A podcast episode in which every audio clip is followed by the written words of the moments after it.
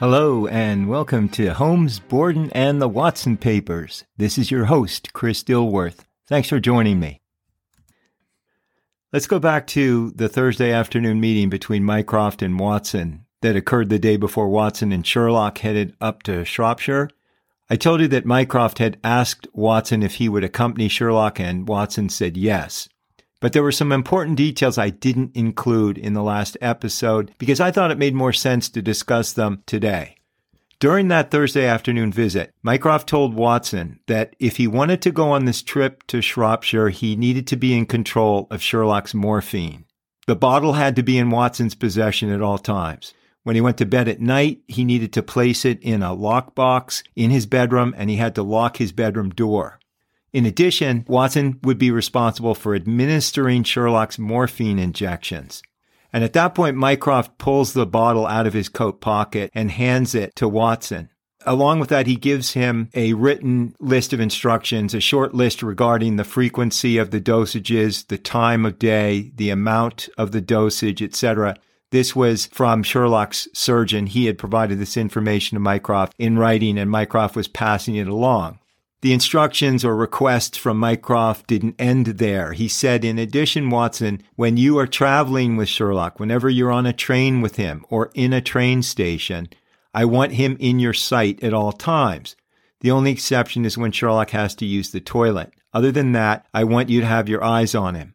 You must have him in your view whenever the train is stopped for any reason. So if you're at a station, you are not to let him leave the compartment unless you're going with him.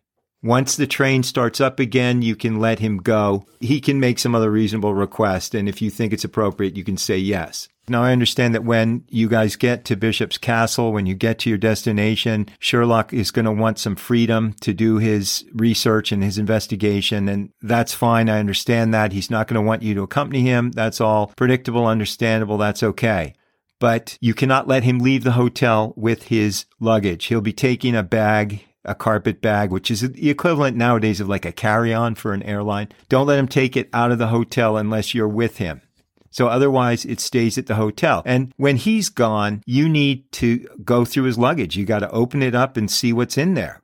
What you're looking for are large sums of money, drugs, or disguises. Do this when you have the chance, ideally once a day. And in particular, it's really important that you do this early on in the train trip home because that's when I'm most concerned that Sherlock will get his hands on a disguise and disappear. And then to his surprise, to Watson's surprise, Mycroft says, I've already covered it with him this morning. We brought in Sherlock's doctor, the surgeon, and we covered all this. And Sherlock agreed to it we want him to make this trip. We want him to get some information, and I'll explain why in a second. Watson says, Why do you need him to take this trip? Why can't you send somebody else? Mycroft says, First of all, you've got to understand how much pressure is being applied to the government and to the police. It's almost impossible to describe the intensity. It, I've never seen anything like it. Scotland Yard is following every possible lead. And up to this point, up until very recently, they never took Sherlock's claim about the Moriarty brothers, the youngest Moriarty brother being the killer. They never took that seriously. They didn't believe it. But they've gotten to the point now where they do have to follow every lead. They have to satisfy the government. They have to satisfy the newspapers and the public that they're not ignoring any lead, no matter how skeptical they are. And that's why they have to go up to Shropshire or send somebody up to Shropshire to look into this. Now, the guy who runs Scotland Yard, this guy named Anderson, who's the head of Scotland Yard, the head of the CID, the head of the detectives, he said he was going to send his own people up to Shropshire. And Sherlock said no. Anderson needed information from Sherlock in order to follow up on this. And Sherlock said, I'm not going to give it to you. Either you send me up or allow me to go by myself or nobody's going. They were at an impasse, but then I, meaning Mycroft, stepped in and backed up Sherlock, partly because Sherlock's going to do a better job. I believe Sherlock. I believe that there is some connection here with the Moriarty brothers. I don't know exactly what it is. I'm not sure that it's as violent and hands on as Sherlock claims, but I think we need to follow up on this. And I do think that Sherlock has the best chance of getting this information. Watson asks, Why are you taking such a huge risk? He might escape. If I let him go and do his reconnaissance and his field work and his, he disappears for six hours, how do I know he's going to come back? Mycroft replies, I'm willing to take that risk. All I can tell you is that we have also taken every possible precaution.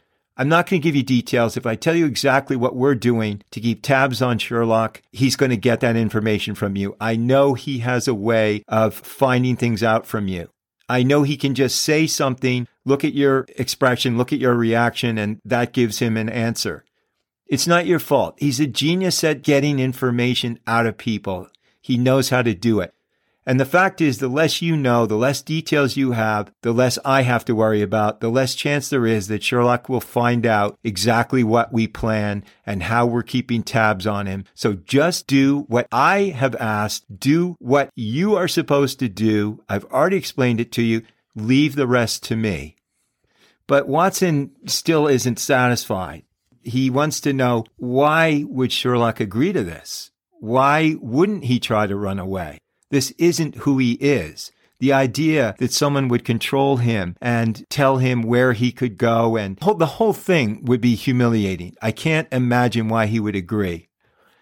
Here, Mycroft gives an interesting answer. He says, I wish you could have seen him this morning. I can't describe how unsettling it was to see him in that condition. There was none of the confidence, none of the cockiness. It was all gone. In fact, Watson, he really looked scared. And I think he's gotten to the point now, the addiction is so bad, he doesn't feel like he's in control anymore. And that terrifies him. You know how much he needs to be in control. And he's not. He can't focus on his work. He can't think clearly. All he can think about is getting high. Now, if we calibrate the doses right, we can probably keep him working at about 50% capacity, and that's good enough for him to get up and do what he has to do. But it's a lot of effort to try to tune and calibrate these dosages. I had a long talk with his doctor today after I had met with Sherlock. Doctor's also concerned, and doctor feels really strongly about this. Somehow Sherlock's been getting his hands on other sources of morphine. He's supplementing the dosages from Dr. Carter with contraband he's doctor shopping or he's somehow getting this. We haven't figured that out. Dr. Carter has confronted Sherlock. He said, I'm worried about your health. We've got to do something about this. Dr. Carter's also confronted Sherlock about his suspicions, and Sherlock admitted to him that he's been getting access to other sources of morphine. In fact, he broke down and said his life was out of control. And Sherlock was telling him, I can't function. I'm either high, which means I'm nodding off, I'm sleepy, I can't get anything done, or I'm coming off a high and I'm starting to get agitated and I can't concentrate. It's getting harder and harder for me to work. The bottom line is, Watson, let me put it this way. I really think he's ready for treatment. I'm not sure he'd be ready to start on Monday. Dr. Carter isn't convinced that, that Sherlock would agree to go Monday but he's getting there. That's another reason I think he's willing to come back because I think he knows that he's in a scary and shaky place right now.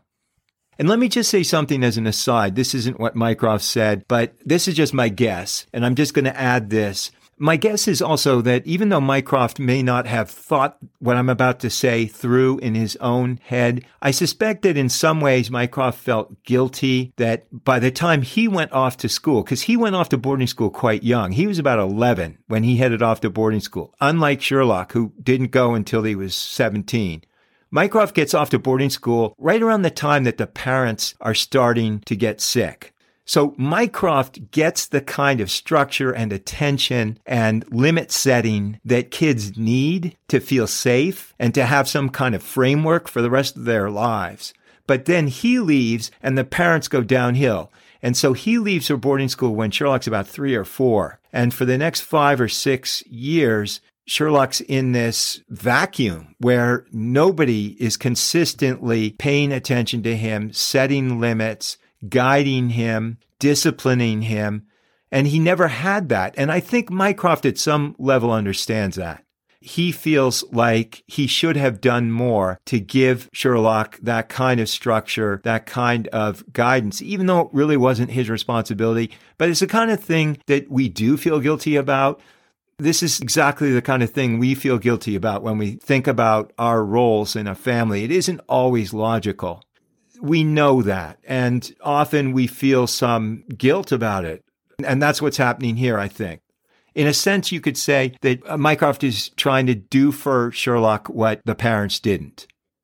Before Mycroft leaves, he says to Watson, You need to pay attention to Sherlock's condition. You're going to be giving him a dose that is lower than what he's been taking because obviously he's taking, he's been taking the normal dosage that has been prescribed by his surgeon slash doctor and in addition to that, he's been dosing himself up with illegally obtained sources of morphine. We don't know how much, but we can expect that you're going to see some signs, some symptoms of withdrawal. You can expect to see the, the traditional symptoms, anxiety, irritability. There might be some issues with sweating. That's often a symptom, diarrhea, vomiting, aching muscles, that sort of thing. So keep track of that. If you think that he's seriously withdrawing, if he's not able to function, if he's showing serious physical side effects from opioid withdrawal or morphine withdrawal, then use your discretion. And if you think you need to give him a little more, that's up to you. Okay, we're done with that Thursday afternoon meeting. Now let's talk about what happens on the way home. So they're on the train. They're headed from this little town, Bishop's Castle, on this branch line, and they're going up to a town called Telford. And from Telford, they're going to get on the main line, go back through Birmingham and down into London, and they should be back by mid to late afternoon. On the way up to Telford, Watson has a couple of questions for Sherlock about the interview, the information that he obtained from this guy Thatcher the evening before. Why didn't anybody else ever compare Thatcher's handwriting to the anonymous letter? Sherlock replies, because the anonymous letter was lost years ago. Obviously, what had happened was Sherlock had bluffed this guy. He didn't have an anonymous letter to compare it to, but he just took his chances and Thatcher believed him. If Thatcher had known or had the guts and called his bluff, then Sherlock would not have been able to use that. Then Watson said, What about this whip, this sjambok? Are you telling me that the police lost the anonymous letter, but they kept the whip? Sherlock rolls his eyes and goes, Of course not. The constable that was in charge of the investigation 20 years ago was such a moron that not only did he lose this anonymous letter, which was critical, but on top of that, he gave this whip away to somebody. Like six months after the murders, he's like, Well, we'll never solve this. And he gives the whip away to like his son in law or something and is gone. So Watson said, How did you get this? And how did you know what to get? And where did you get it? Luckily, the coroner had taken a sketch of the crime scene, and on the sketch was a little drawing of this whip. That was the only thing I had to go on.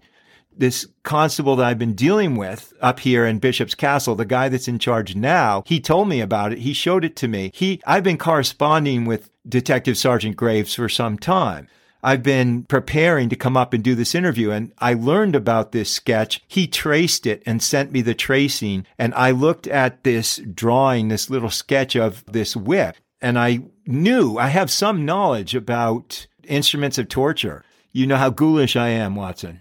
I remembered I'd read about something like this. I knew it was used in Africa. I have a whole shelf of reference books. I found a drawing of it. I found a little entry and I ordered one. London is an amazing place. Samuel Johnson said, A man who is tired of London is tired of life. You can get anything you want in London. It just took a little persistence. There are businesses in London that import things like this. So I got one I marked it up. I took a file. I made it look like it had been around for a while. And then I sent it up to Graves and I told him to hang on to it and that I would pick it up when we got there. So that filled in the gaps for Watson, answered his questions. So that conversation is what occupied them between Bishop's Castle and Telford. They get to Telford. Sherlock's behaving fine. He's behaved fine the whole time. And other than a little bit of restlessness, a little bit of irritability, flashes of it over the course of three days, there were no other signs of opioid withdrawal. And as far as the restlessness and irritability go, he sometimes showed those symptoms anyway. Those by themselves were not necessarily proof of opioid addiction or withdrawal. So essentially, up to that point, Watson had seen nothing in terms of withdrawal, or even he hadn't really seen anything in terms of Holmes being under the influence of morphine. And this struck him as a bit curious, but he wasn't going to complain about it. They get to Telford and they have to switch trains. Sherlock stays within Watson's line of sight at all times. Watson's in control of luggage. He doesn't let Sherlock walk off with his bag. They get on the next train and everything's good. Watson's starting to think we're going to make it back. We're almost there. We've got another two, three hours on the train and we're, we're back. The first big stop after Telford is a city called Wolverhampton. And they're getting close to Wolverhampton. They're maybe 15 minutes away from it, 10 to 15 minutes away from arriving at Wolverhampton, and Sherlock has to use the bathroom. Watson says, okay, but you got to come right back. I need you in the compartment before the train pulls in the station. Watson had briefly considered following Sherlock down and making sure he went into the toilet and standing outside, but he just didn't feel comfortable doing that. And as I said, Sherlock had behaved perfectly well up to that point. He had given Watson the impression that everything was fine. There were no symptoms, there was no craving, there were no issues with the morphine also, this would give Watson the opportunity to go through his bag because Watson had not yet had the chance to open it up and search it. So while Holmes is down in the bathroom, Watson goes through everything in, in Holmes's bag and everything's normal. No disguise, no large sums of money, no extra bottle of morphine so Watson feels okay. And Watson is thinking, he's, he looks at it, pulls his watch out and looks at it and he says, he's due for another dose in 15 minutes. I don't think he's going to take off 15 minutes before his next morphine dose. But 10 or 12 minutes go by and Sherlock hasn't come back. So Watson starts to get nervous. And just as he's getting up and heading towards the door to go out into the corridor, the compartments had windows and the doors between the compartment and the corridor would have a window. You could pull a shade if you wanted privacy, but during the day, most of the time, people would just leave the shades up. And that's what Sherlock and Watson had done. So as Watson's getting up and he's going to go down and see what's happening, he's going to go down and knock on the, the door of the bathroom. He sees this old man. This old man comes into view and he's stooped and he has a beard and a mustache, you know, full beard, sort of shuffling along. He comes to the door to the compartment. He's in the corridor and Watson's still in the compartment. And the old, this old man looks, he kind of hesitates like he's maybe going to knock on the door or come in. And then he moves on and then he's back within like five or 10 seconds. And this time he does tap on the window or on the door. Watson opens it. But when the door's open and he has a closer look at the guy, he's got really pronounced buck teeth. You can't really take your eyes off them. They're like, they're like unusually prominent and he's got tinted eyeglasses and he's bent over and his voice is kind of hoarse and low. Because of the buck teeth, there's like a little bit of a speech impediment. So Watson can't understand what he's saying. It takes like a minute or two before Watson understands what this guy's trying to say. And the old man's name is Mr. Littlefield, apparently. He looks a little nervous and he says, I'm looking for Mr. Lowe, which of course was Watson's, his alias on this trip. Watson goes, Yes, that's me. What, what's wrong? Because, of course, Watson immediately thinks, you know, obviously Holmes has sent this guy up to me for some reason. What's going on? What is it? This old guy goes, Well, I was walking up the corridor and I, you know, I was walking by the toilet and I sounded somebody was in there and it sounded like somebody was really not doing well. There were these like sounds of distress. So I stopped. I knocked on the door and I said, Are you okay? A man in the toilet and he said, Can you help me? My my name's Mr. Thompson. Will you go up the corridor? He gave a brief description of, of you, Mr. Lowe. And he said, Tell him to come down. I, I don't feel well. So Watson immediately heads down to the toilet, like he doesn't even let Mr. Littlefield finish. Hurrying down towards the bathroom just as the train is pulling in. By the time he gets down the toilet and he's knocking on the door, the train is coming to a stop. He knocks, there's no answer. He knocks again, there's no answer. He opens the door, the toilet's empty. He turns, looks back up the corridor, there's nobody there. He runs to the end of the corridor. He looks. He he gets out to the steps that go down to the station platform. He's looking in both directions. He doesn't see the old man. Nowhere in sight. And he goes right back in to the carriage. He goes into the compartment, and of course, there's no Sherlock, but there is an envelope on his seat. It's addressed to Mr. Lowe and it's in Sherlock's handwriting. Sherlock's gone and he's left a letter.